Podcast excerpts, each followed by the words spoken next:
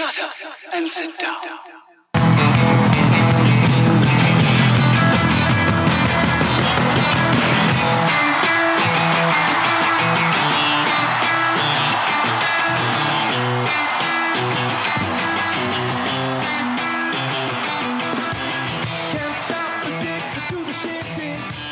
Like my intro, guys.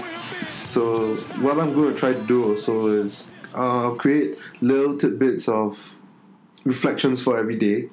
So like, because the entrepreneurship journey is full of lessons, and I want to document them. So this is the first episode of the Daily Lee. So today I was just talking to the business partner, who he's currently in Australia right now.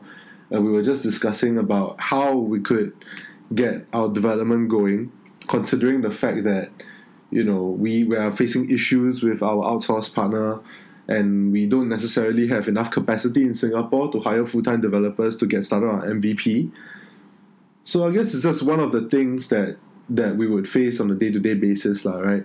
It's how can you hustle your way through, and what can you use as leverage for you to be able to create something or get something going, and whether or not you are willing to let go of equity, or whether you're willing to form a partnership, is also another important construct that you need to assess in yourself, I mean, if you want to be an entrepreneur.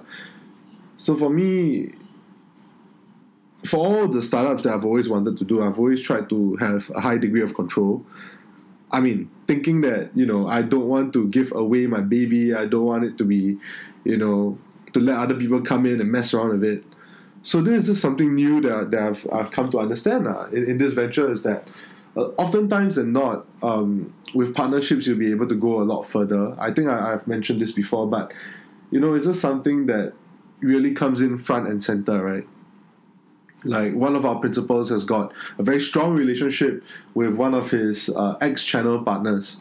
So he used to work in a very big MNC, and he used to supply products, tech products to these guys. And these guys left and they went to start their own business. So currently they're one of India's largest tech development firms.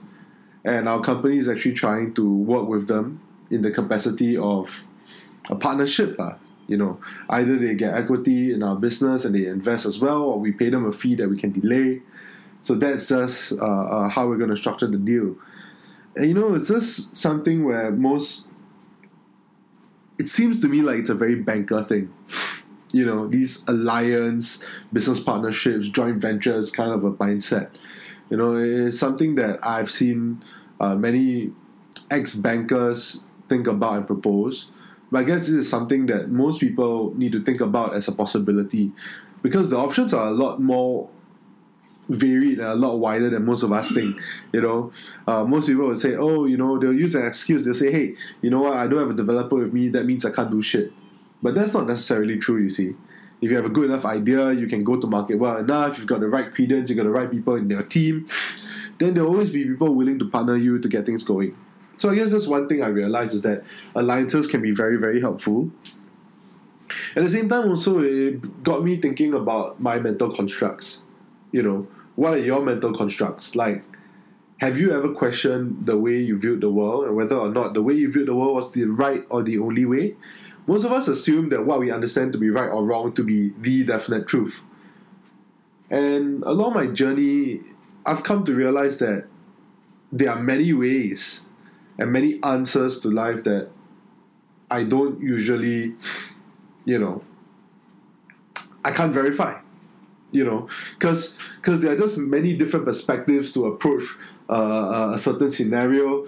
And oftentimes than not, if you're not able to assess a large enough range of perspectives, then you're not able to get the full benefits out of the scenario.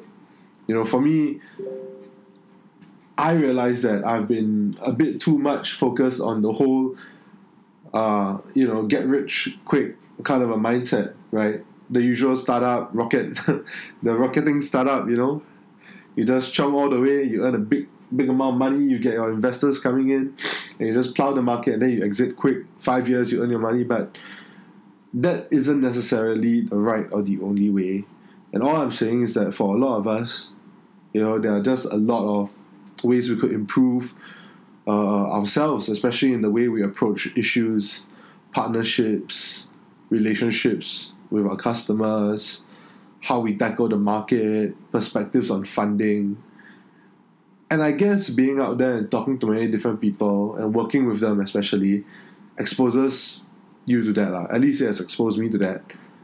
And until now, I still have no idea, which way is the right way. I just know that there are multiple ways and I can employ them in whichever scenario that comes up.